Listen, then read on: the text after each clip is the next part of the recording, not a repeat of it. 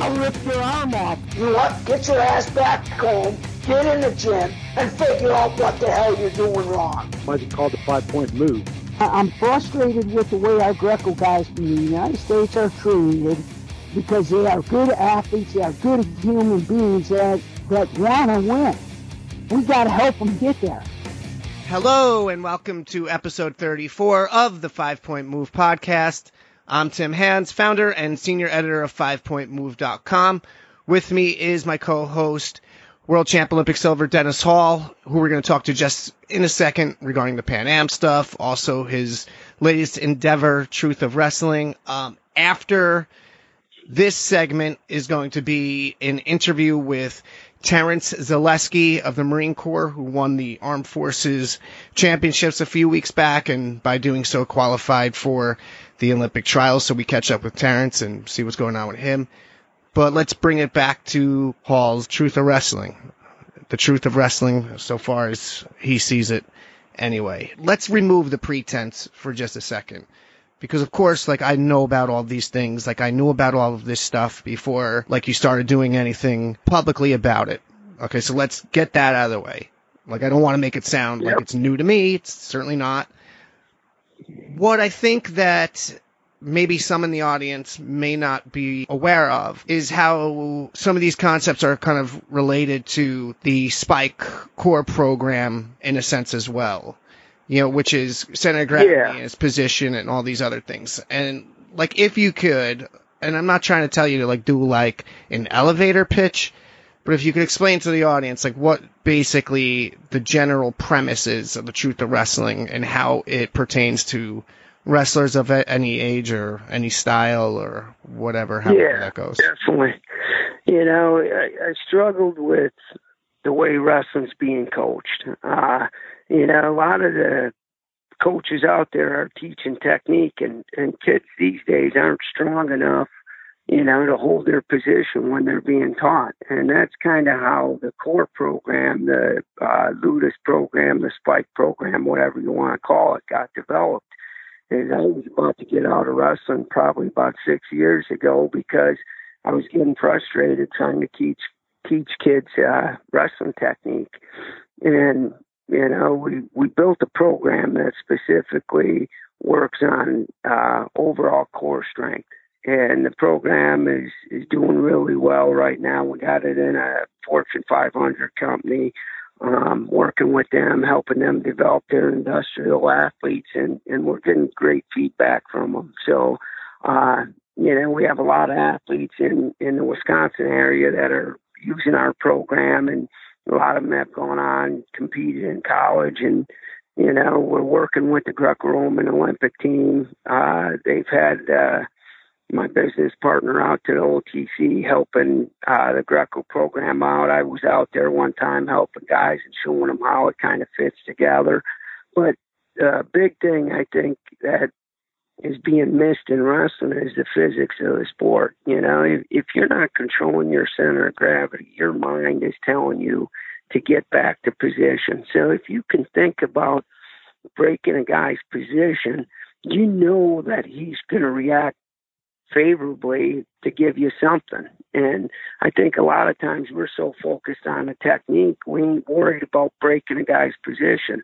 You know, tonight I'm doing a, a short little video on two directional uh, pressures. And, you know, people don't talk about that, that stuff enough. And, you know, what I, what I try and do when I wrestle is I try and, uh, manipulate my opponent's spine because when I am twisting his spine, his body is telling him get back to center, and that allows me to know kind of what he might be doing. So, um, you know, the other thing that's not talked about at all is leverage. Anything that's touching the wrestling mat needs to be pushing into the mat. You know, as a youth, I, I remember being told, be light on your feet, be light on your feet. That absolutely, when you think of it from a physics standpoint, that makes absolutely zero sense. You know, when we sprawl, we're giving our guys our hips instead of getting heavy into the mat, driving our hips forward, stopping his momentum, and then then sprawl. You know, so wrestling, I, I believe, is currently being taught wrong. We're not taking into account physics, and I'm just trying to bring that to the light right now. No, it's interesting about the sprawl thing because when I, I think I told you this, but I remember when I went to a Gable clinic, I don't know how long ago at this point it was. I mean, I Yep. think I was early on in college, but nevertheless. And I remember him talking about sprawling, and he was saying how it's like a last resort, you know. And He was like, you know, you got to drop your hip forward and all this other stuff, and that was like a novel concept for everybody. That was the first thing I learned how to defend like a shot. You know what I mean? It Was Yep. hit the deck. So Yeah. So it, it's it's nothing far out there. But and, and another thing with truth wrestling is I'm trying to slow kids down because when they drill, because a lot of the kids want to go quick and they don't realize it's those little moments in time where you get the feel. It's not going quick where you get the feel. It, it's you got to slow it down so you know exactly where his body weight is and, and when to change. What is the kind of feedback you've received thus far from the Truth to Wrestling stuff? you know, good stuff. I, you know, it just um, a lot of likes, a lot of uh, small comments, just saying, "Hey, thanks for sharing." You know, Oh, I, right, I, right, right. I think um, a lot of I these just guys say, are- Wait, just let me get this in. For the audience, if you're interested in learning more about it, just go to Facebook and search up Truth of Wrestling. Those three words, that's it. And it'll take you right to uh, Hall's page. Keep going. Sorry. Sorry for interrupting you, Yeah. buddy. No, no problem. But no, I think that uh, a lot of people are seeing wrestling a little bit differently with some of the topics that I put on. And, you know, like I said tonight, I'm doing a thing on two two directional pressures uh, when you're wrestling on your feet. If you can create two directional pressures, your your goal is to break that guy's uh, center of gravity a lot. Also, make his spine weak. When a guy's spine is weak, you can manipulate him and move him easier. For the United States athletes, okay? Yep. So they're probably no, they are definitely. Okay, let me not act like I don't know this. They are definitely either at a disadvantage or in need of overcoming a lot of porous habits because of our folk style, right? Like Yep, I would yep. think, right? I mean, just positionally, everybody Yeah, knows I- that I think- positionally, but just posture I think the one thing these guys aren't doing that has to be habit is they're not driving their feet into the ground, and that's going to help them control their center of gravity more. You know, they they get into the battle and they forget about the leverage into the mat, and that's what I see. I see a lot of front loaded, so they only have really one direction, or they pike at the hip, and and that causes problems.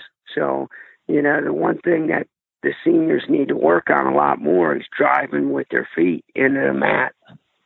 What boxing has that I think is like you could kind of like there's a correlation here is that in boxing you're either one of two things. You're either pretty light on your feet because you're moving around and you're just trying to like, you know, snap jabs or whatever.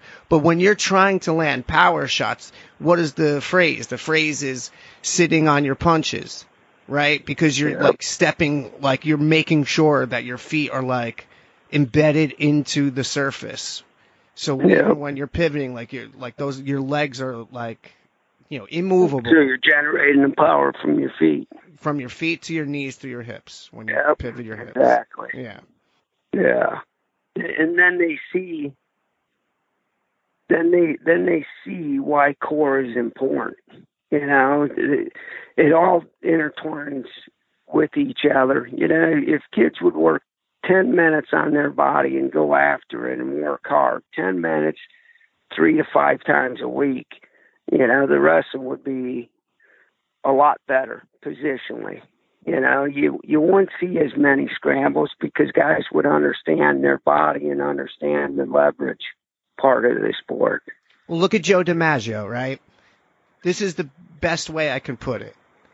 Is Joe DiMaggio versus Mickey Mantle. Mantle would make all these circus catches in center field after he took over for DiMaggio. When people would ask Yogi Berra who was a better center fielder, he would say DiMaggio. And the reason why was because DiMaggio never had to make a circus catch. He was already already in position, like just Yep. correct. You know what I mean? Exactly, hundred percent. I mean, if you're in the right position, you got an opportunity opportunity to defend and also to go on offense.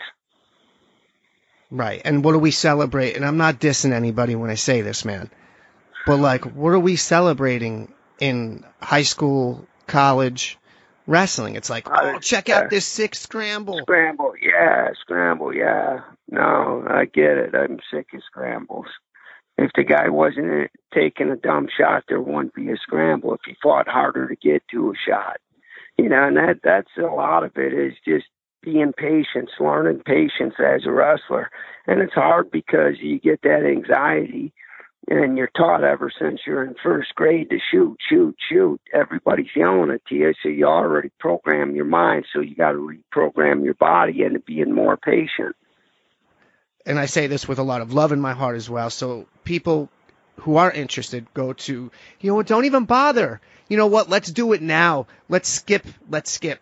Don't even bother trying to follow Hall on Twitter. I mean, I'm going to put that in at the closing anyway. But like, just go to Truth of Wrestling on Facebook. Okay, that's it. Just go to Truth of Wrestling on Facebook. Like, you'll have a much better chance of interaction or anything else there than you would. Yeah, that's it. I check uh, comments and all that, and Yeah, you check the comments. You get see, the, you see the red, the red bubble in the corner of your screen. You get all adrenalized. The dopamine gets released. Anyway, so uh, let's throw it back to real quick because I don't want to, you know, do this whole merry-go-round with the Pan Ams uh, for 45 minutes. But um, look, we're at the precipice. This is what we've been talking about since November. The Pan Am Yep. Championships happened. Now we're right, just we're in that beginning of the week in between the championships and the Pan Am Olympic qualifier. For you know refresher purposes, we had 67. Alex Sancho took bronze. We're going to get to why that matters in a moment. 77 kilograms. Pat Smith took silver. He beat the champ during the tournament from Cuba, but he took silver because they wrestled again, and it's just whatever. Pooled, pooled bracket. Just ridiculous. Anyway, yeah, Joe Rau wins at 87. G'Angelo, Tracy Hancock wins at 97. Coon, Adam Coon takes silver, losing to uh, Cuba. That doesn't matter because Cuba's not in the qualifier. So what matters is who Coon beat during the tournament. Instead of breaking down all of these individual Pan Am performances, which to be honest with you has already been achieved about three different times on five point anyway. What I'm more concerned with is this interim in between. How I mean that is this. We haven't had a situation like this in a very long time, if ever. We're coming mm-hmm. off of a, a Pan Am Championships, or to be honest with you, really any tournament. And then the very next week is a tournament of immense major consequences, right? Where Yeah. the opponents, by and large, are going to be the same. And so I was talking to Robbie Smith a couple few days ago, and we were talking about it's like this isn't the same thing as that like early winter tour every year where you go to Haparanda and then the next week is Havisto, right? Like where Yeah. like you know like pretty much most of the same guys are going to be in the bracket at both tournaments. Like this is different because I mean the Pan Am Championships first off on their own are kind of important to the US program and USA Wrestling and all this stuff. I mean kind of yeah, but this is the Olympic qualifier. Is as important, if not more. It's no, it's the most important tournament of the year for the Greco program. I mean, exactly. I can make- hundred percent. I can make that argument. I can make the. I can make a pretty, I think, decent, well-rounded, thorough argument that the Olympic qualifier is more important than the Olympics itself. I could. Okay, and you know what? When I'm done with doing that, I don't think I'd have a lot of people accusing me of being crazy either. And I mean, I can No. layer that shit nicely. I mean, I know guys that that could have won Olympic medals that ended up sitting home. So yeah, you're correct. Thank you. Let's open that part of it up. Pat Smith at 77 kilograms. Okay, so Pat Smith, look, this is what the U.S. program wanted. Hall They wanted every as many people as possible to get a one or a two seed, right? Because they're seeding the top two, and you know you would think that that means that maybe perhaps a cleaner route to Easier the finals. Yes. Yep. Well, draw, who knows? Because that's the, that's why uh, seeding only two, or at the Worlds they only seed four. That's why seeding at all is stupid. Because if you're only going to seed two, and you're going to blind draw everybody else, then what the hell's the point? You got to if you're going to Trying to keep the best two guys I away get it. from each other. I understand the idea of bracket separation. I don't know, whatever. I don't want to go tangential on that right now. But for Pat, Cuba needs to qualify at 77. Pat hadn't wrestled the Cuban before. Pat beats him in the first round of the tournament. Pat destroys the next guy, wins a close match against Jair Cuero Munoz in the, uh, if you want to call it the semifinal. And then he wrestles Cuba again. Both the matches with the Cuban kind of unfolded the same way. One nothing heading into the second period. Other guy gets the passive. Other guy gets a turn. Three to one. Standard operating procedure practice. Yeah. Okay. You also have his 87. Joe Rau went and punished the hell out of the best or second best guy in the weight class. Really, the guy who everybody in the U.S. I think identifies as the toughest guy at 87. That's Luis Avendano Rojas from Venezuela. Rau got teched by this dude at the Pan Am Games, and Rau really, really, really beat the shit out of him in Ottawa. And then Rau uh, won the tournament because he had already beaten the tough, toughest guy. Uh, the second toughest guy, Yeah. or the first toughest guy, depending on how you think of it, is the Cuban Hechavarria, who Rau lost to as well at the Pan Am Games. So Rau did not wrestle him at the championships. That guy didn't even make the final. He had a weird freaking match, uh, I think in the semis or the quarters or wherever. He got bounced. I didn't. I watched only part of it. I didn't watch the whole thing. But that's that's not even it. We move on. Okay, there's a reason why I'm going through this string here, so just stay with me. Yep. 97 kilos. Tracy had lost to the Cuban a few, uh, I think three times. He had lost three times. I think he lost to him twice last year. Tracy lost to the Cuban, okay, world champ, junior world champ, uh, Rosillo. Yeah. Tracy lost to him in the first round of the tournament. Tracy lost to him, uh, I think in the second round or first or second round or whatever it was. And it was a weird match. It was just a stupid match. Tracy got turned with a, like a, a I don't know, a halfway gut, man. And like the guy stuck him. Like you just held Tracy like on his back and Tracy couldn't and they called a touch fall. So and then in the finals Tracy wrestles him again, gets the first passive, front headlocks him twice. Four points both. Okay? And it was over. Over in a minute and fifteen seconds or whatever the hell it was. Now Coon Adam Coon lost to uh, Moises Perez Helberg from Venezuela. He lost to him in January at the Rome tournament. Okay, should never have lost to him, in my opinion. Lost him in the Rome tournament. Coon wrestles him in the semifinals. Over under body locks. Gets four. They restart. Coon gets over under again and you know delivers him to the mat and pins him like it's not a problem, like he probably should. Yeah. Um, and then in the final, uh, Coon lost to Cuba, um, you know, fairly. Uh, I don't want to say handily, but I mean it is what it is. So, but Cu- Cuba's not a concern for Adam Coon. What is a concern for Adam Coon is Venezuela's good, and also the fact that Yosmani Acosta Fernandez, 2017 World Bronze medalist, who also fived Coon last year at Pan Am Games, he will be in the bracket uh, on Friday. He was not at the championships, but he will be there on Friday. The whole point for me doing this rundown has nothing to do with the fact that I like to talk. What I'm asking you, and I've asked a couple of other people this, but I'm asking you, is that we're looking at Friday, right? Not just you Yep. and I, the whole program. We're looking at Friday as this mega, severely critical event. Correct? yeah. I. Yeah, for sure. Fantastic.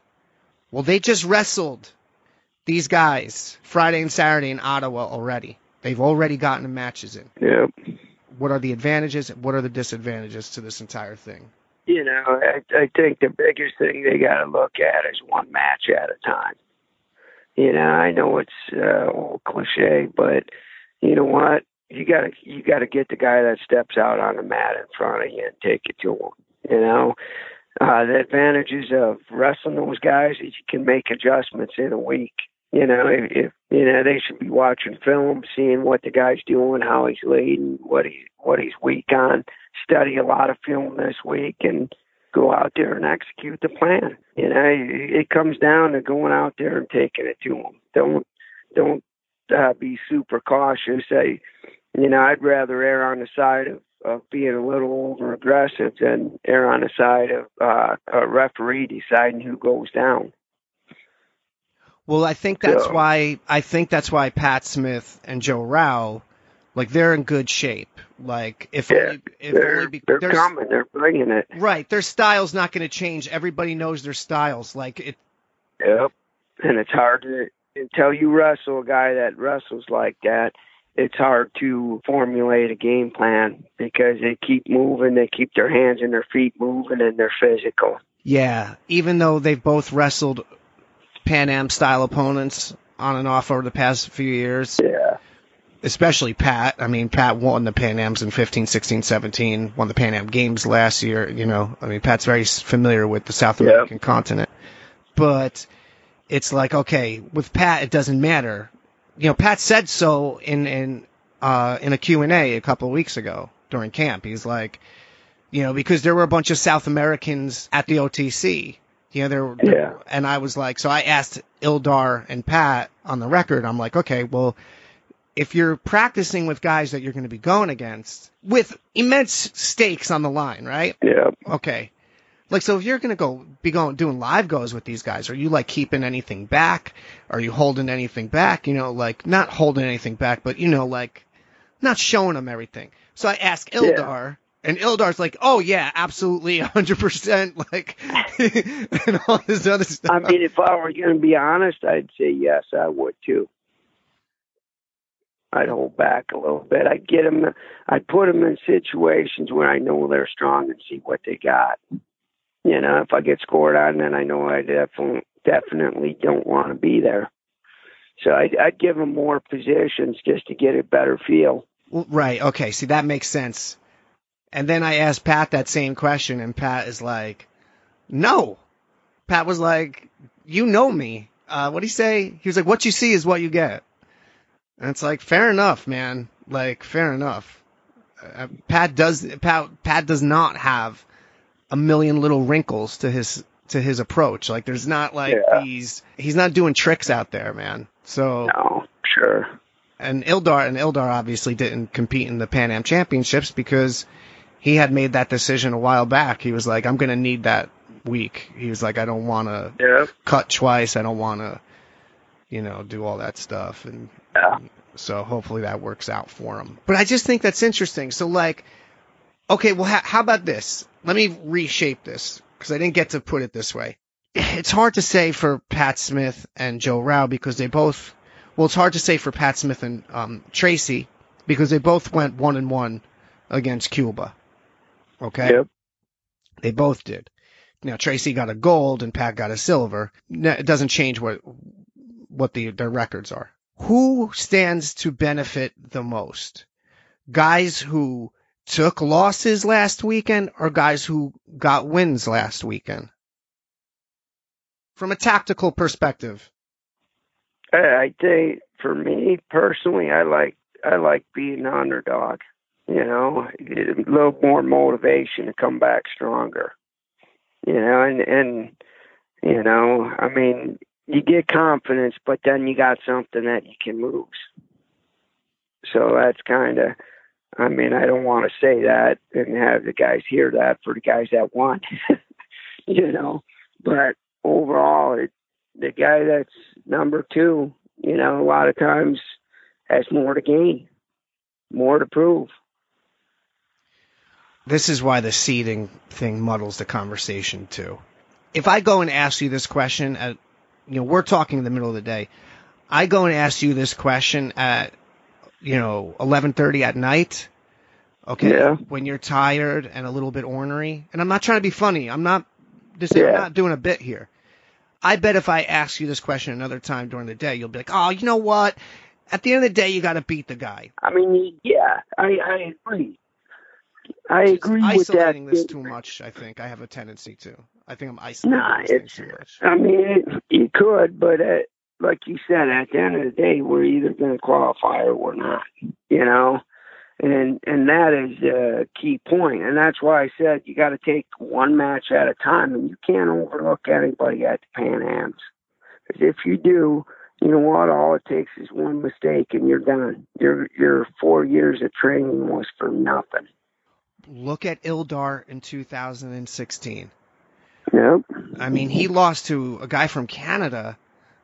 No offense, he was supposed to wreck that guy in 40 seconds, man. Just things know, go off the rails. Yeah. And that's why I just, you know, these guys got to look at the guy that's in front of them. They can't be worrying about the semis or the finals. It's got to be one match at a time, one second at a time. Well, what about you? In 2000, when you qualified at Pan Am qualifier in 2000, Yeah. okay? Which I mean. I know the story extremely well. And to be fair, a lot of people know this story extremely well. And what's more is that Lindland referenced this in a report a couple weeks back, actually talking about it because it was Yeah. he, Paulson, and yourself who had Yep. qualified at that tournament.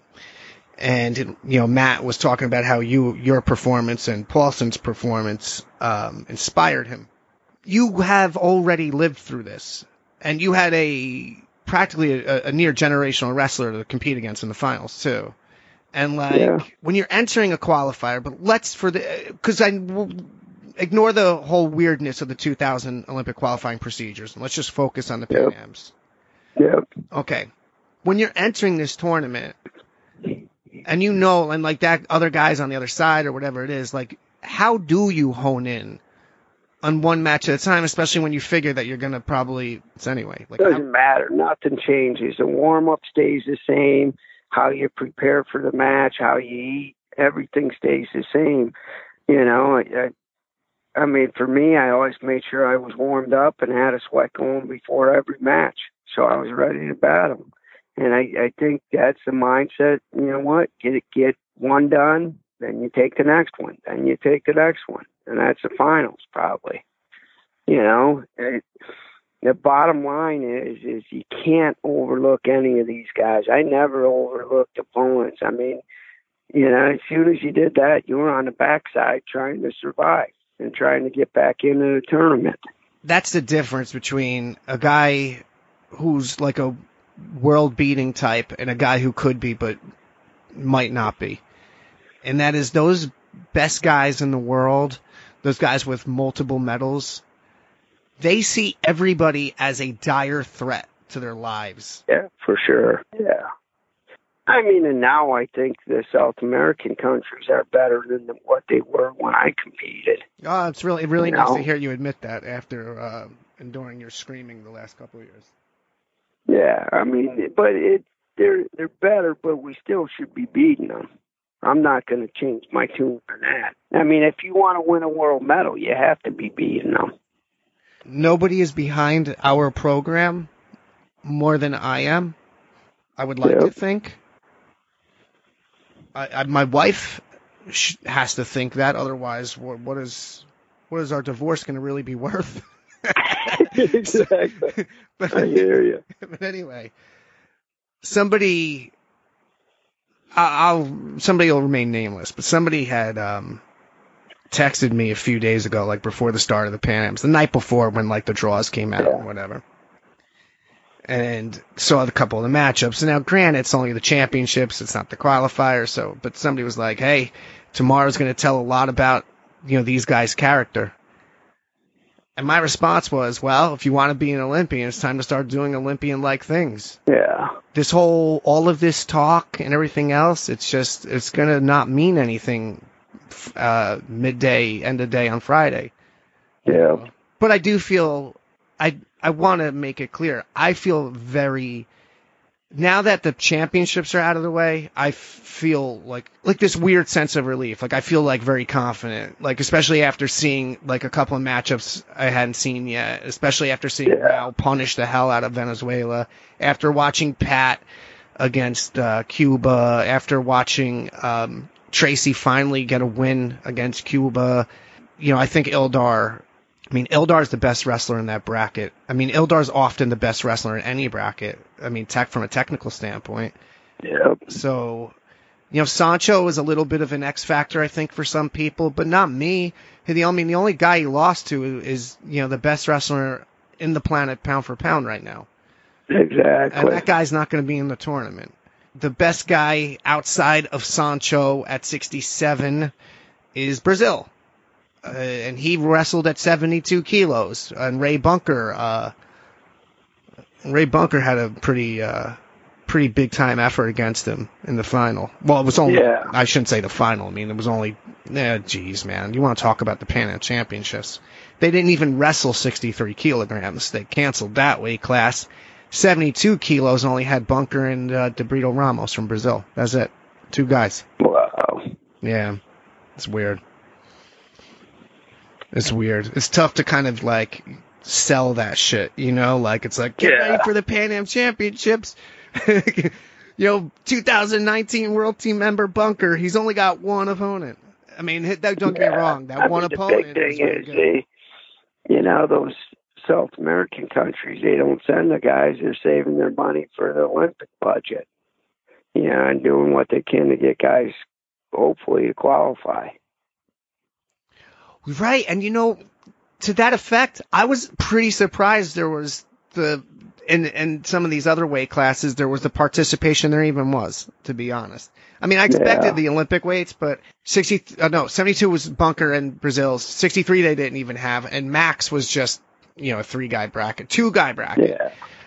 But I still expected even for the Olympic weights, I didn't expect everybody to still be there. I still expected somebody like some a couple of these countries to like mm, maybe not show up or oh no Yeah. that- no that's a lie. No, what, that's a stupid way to think 'cause they have to weigh them in, right? Yeah. Yeah, To be they- able to compete Yeah, this week.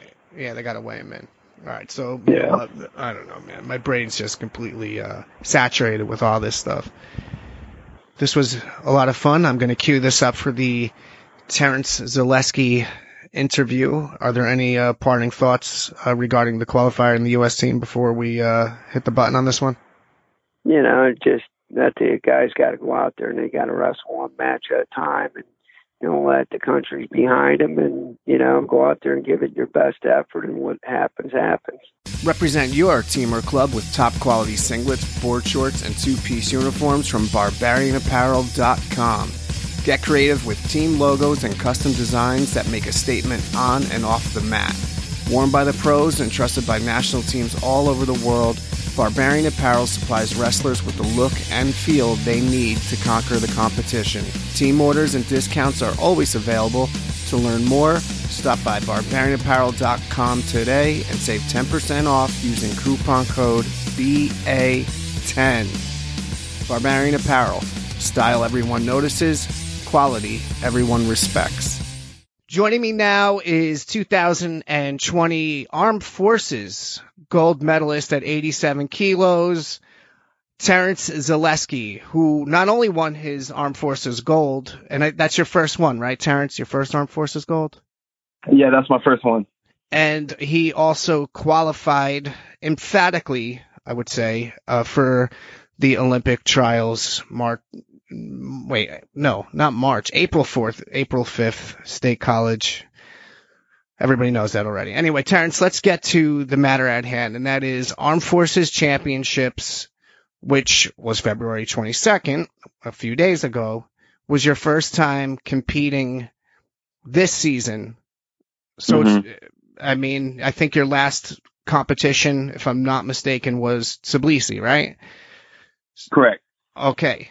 So, right out of the jump here, were there any, I don't know, did you have to work any rust off or did you come into, uh, the armed forces feeling, you know, as though you never even had a break? Um, coming in the armed forces, uh, I felt well prepared.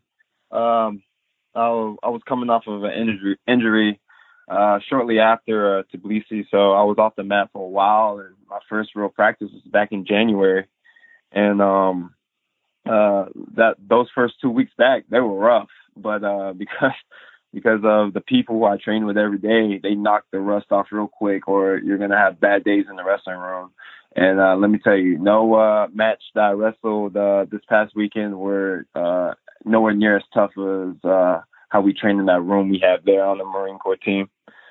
So well, there's that's very that. easy to say because you obliterated three guys on Saturday. On Saturday so I mean, no Yeah, offense I'll to anybody. Yeah, I, I, I was focused. I, I had a mission, you know, and that that team dual aspect, you know, adds that much weight to it than Marines versus Army. You know, you have to do your job, and uh, my job uh, that day was to, to make sure I didn't get scored on, and to make sure I scored points. And uh, mm, you know, I did it. Yeah, you did. And one of the things that I was kind of thinking about watching you on watching you on Saturday is that you know, we had talked when we did our Q&A with you in the fall. We had talked about, you know, your which weight you were going to go and you were going to go 87 and you know, we talked about the kind of the the things you might have to account for physically going up a weight class the one thing that really kind of stuck out to me, I was thinking about, is that you you said it in your Q and A, and at least thus far, you did look like I'm. Look, I understand who we're talking about here. The, um, you know, sure, you know, Navy and uh, Air Force guys, they don't have the same. Well, most of the Air Force guys don't have the. sa- They're not full time athletes, but nevertheless, I, just watching the way you operated, you looked like you were on a at a different speed than everybody else. You you looked extremely fresh, uh, very explosive, and I've got to I've got to imagine that since you hadn't been at you know this is this is the Olympic year, going 87, it must have felt pretty good to be able to handle yourself extremely well, just right out, right out of the gate here. Yeah, um, man, like the weight gain. I mean, I gained a couple kilos. Uh, so you know, I'm filling in the weight class. I'm still working on getting gaining a little more weight. I've been in the gym, and uh, I felt good. Uh, I was I felt strong. I felt explosive. Uh, you know, I felt quick. Uh, a couple of things I want to work on uh, coming back from uh, armed forces. You know, with uh, coach and my training partners. But uh, besides that, man, like like I said, like I I'm on a mission. You know, and when and 87 is not you know, is not a cakewalk. It's it's a tough freaking weight, man. And uh, I gotta bring my A game when it comes down to trials and let them know, like, you know, hey, I'm here, and uh, you better pay attention to me. So that's how I feel about that whole situation. Well, I think you certainly caught everybody's attention on Saturday. I mean, outside of Luke Sheridan coming coming away with three pins, not counting the two Army shrimps at 55 and 60, uh, you were the you were the day's most dominant performer for sure. Mhm. I mean, that's the numbers bear that out. And uh, not to skirt the issue too much here, what was the nature of your injury, if you don't mind telling me? Uh, it was uh, it was uh, related to uh, my groin. Uh, something happened back uh, was some some somewhere along the lines of World Team Camp, like at the conclusion of it, and uh, had to get surgery, and I was just out for you know pretty much until December. But around that time, everyone was like taking a break, so I came back in uh, January, starting off fresh. Okay, well, you're a sly, you're a very sly, sneaky guy then, because we talked after this. I'm assuming. I Yeah, had no we did. idea. So we did. okay, yeah, I mean. Keep hey, it man, under wraps. like That's to- fine. I yeah. don't blame you. yeah. Coach Jason Loukides. First off, Uh huh. you got to hand it to him because the way he he navigates this publicly is next level expert because he's just like ah Terrence was dealing with an injury you know he's back not like hey he he ripped part of his groin apart had surgery Yeah, he, he's he's really he's really good at that. He, uh, um, I mean, he's been my coach for like ten years, and uh, even though I'm the a public affairs officer of the team, I get a lot of my tips and pointers from him. That guy, that man's a genius when it comes to strategy, tactics, keeping stuff, you know, disclosed when to release information. Like, you know, he's the guy to talk to. yeah he's like a more outgoing version of Belichick you know like Yeah. Belichick press conferences. Like Loukides could do that. He would just be more friendly, but he could do that. Like that's his wheelhouse. Right. I guess it comes with coaching for a long time, you know. Yeah, I mean, we have coaches who have coached for a long time and they don't do it as well. But yeah, I would think so. It blows my mind. I was wondering, you know, I think different guys react to these things different ways. But when you were off, obviously you missed the national tournament in December, which would would have been. Um, no, well, you also missed New York. New York would have been your first qualifying opportunity for the trials. Then it was the national tournament when you're out with an injury, especially at this phase of your career during an Olympic season, and you're watching everybody else compete and jump in and out of tournaments, guys on your team went to Rome as well. They went to, they went overseas in November too. And, uh, does it play with you emotionally at all? Like, do you get, I don't want to say jealous, but do you get, you know, angst ridden over this? Like, you can't wait to get back and you kind of want to hit the Oh. fast forward button? Oh, no, most definitely. Uh, like um, when I was sitting out, just watching the guys do all this stuff, wrestling, competing, training, while I was while I was sitting back doing office work and making sure you know the team was good to go behind the scenes. That's uh, it's painful, man, because especially when you're trying to you know move up a weight class and gain weight and get better, and you know, and you see guys you know getting better while you're pretty much watching them get better. That's that's very frustrating and um, you know, not being able to go to uh, New York and nationals and the overseas camp in Sweden and Finland, you know, that's those are things I live for. You know, that competition, just to see how much I've I've grown as a wrestler. And uh, I felt like, um, you know, when I wrestled in when I competed in Georgia, I was on like a go, good roll with uh, my wrestling. I was like everything was starting to come along, and you know, boom, injury, and I was like, dang, I got to sit back out and like when I got back on the mat, it just it was tough because even the new guys that were the newer uh, guys in the wrestling room, they were like you know uh giving me a go when I first got on the mat, and I was like, man, gosh, I've been out for way too long. But uh because of that, you know, it made me focus even harder when I returned. You know, I can't dwell on the past. Hey, what happened? What is what happened? And uh, I got to keep uh, moving forward and see what I got to do to you know get the job done at the end of the day. I'm almost going to regret asking it. I'm going to do it anyway. And that is, is there any kind of addition by subtraction element to this though? And, and just, uh, even though you're rehabbing an injury during this period, at the same time, other parts of your body are getting some rest. You know, maybe there's a little bit of freshness that is there that might not have been there if you just kept grinding, grinding, grinding away. Mean, the only reason why I'm even asking is because we've had a couple of athletes, Ellis Coleman, chief among them, but Robbie Smith said something to this effect uh, a few weeks ago. And that is like, hey, you know, the only silver lining to having to get surgery and have an injury is that like other parts of your body get get some rest. I mean, is that all a component for you? Uh, yes, yes and no.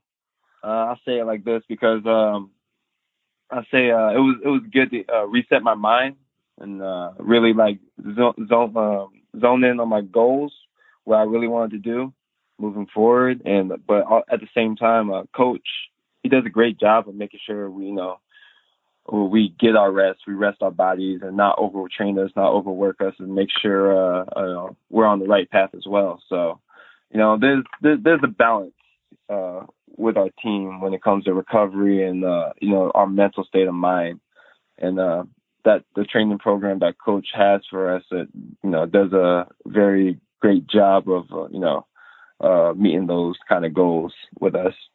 So, but yeah, that's you know that's my uh, view on it. Take what going at me, you know, take it for what it is. I'm a big proponent of duels especially in the international styles. That's why the World Cup and the Clubs Cup are two of my favorite events. Armed Forces is that for us in our country. Do you see, you experienced the intensity of the Armed Forces Championships firsthand, and you're not going to maybe uh, be able to replicate that with like club duels perhaps, or maybe you can. But do you see duels having a place in Senior Greco potentially?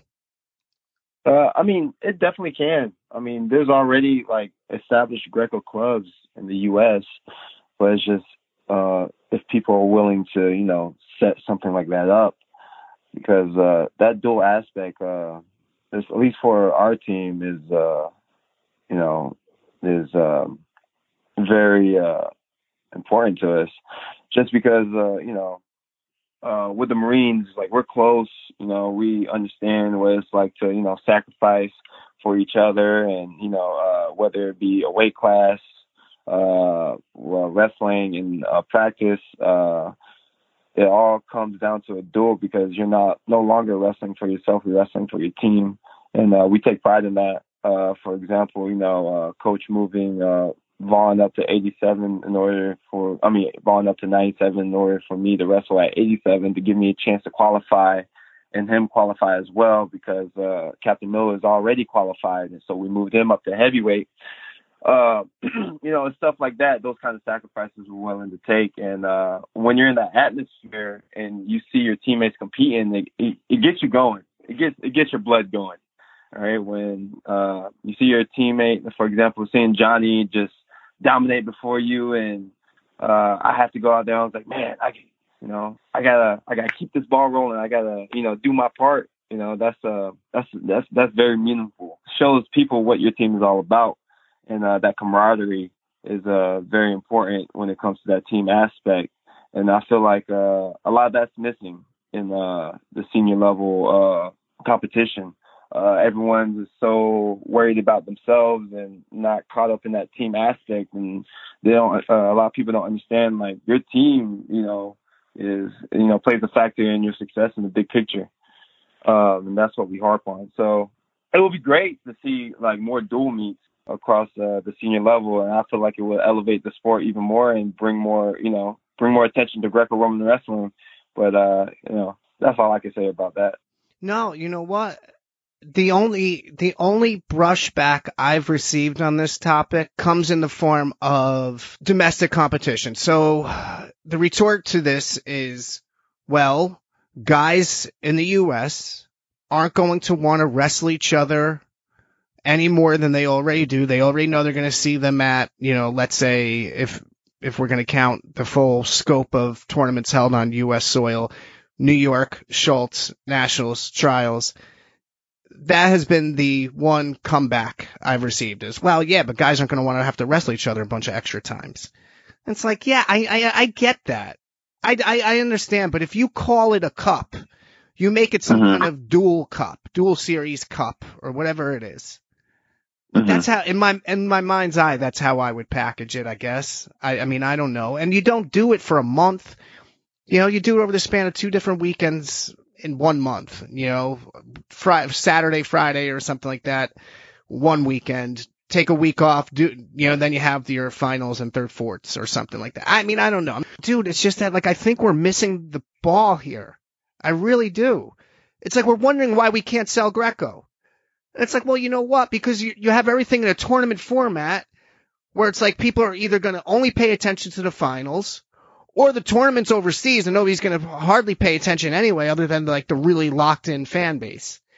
And it's right. like, dude, give, give people something to root for. That's how I see it anyway. Yeah. I mean, that dual aspect, man, I'm telling you, uh, it does bring like, you know, more, more gravity to it uh, as far as uh, the fan base goes, because like you said, it's, it's very relatable. And uh, like to me, man, it's like I don't care if I wrestle you one time a year, ten times a year. It doesn't matter. At the end of the day, I have to be the better better guy, you know, on the mat. So that's that's my view on it when it comes to like wrestling somebody. If if I have to wrestle, you know, number one, number two, number three, put fill in the rank, you know, ten times a year, you know, so be it. You know, it's wrestling. You, you know, you're supposed to battle. You're supposed to compete with whoever in front of you. Whoever steps on that line is your enemy at that point. You know, and that's my views on that. No, you can't say it better. That's why you're the uh, what is it? The official title, public affairs officer. Yeah, public affairs officer. So, ladies and gentlemen, what Terrence Zaleski does uh, outside of wrestling for the Marine Corps is he is he's a lieutenant first off, but he's public affairs officer. And under the scope of his responsibilities, I guess, and you could correct me, part of it is, or maybe you volunteer for this gig, but you also handle photos for the Marine team, you handle graphics, you do videos, you do a terrific job of all this stuff.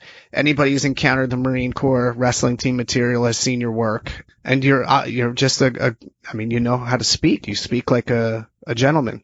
you speak like you speak like you understand how to talk to an audience. That's how you talk, in my opinion. Uh, thank you.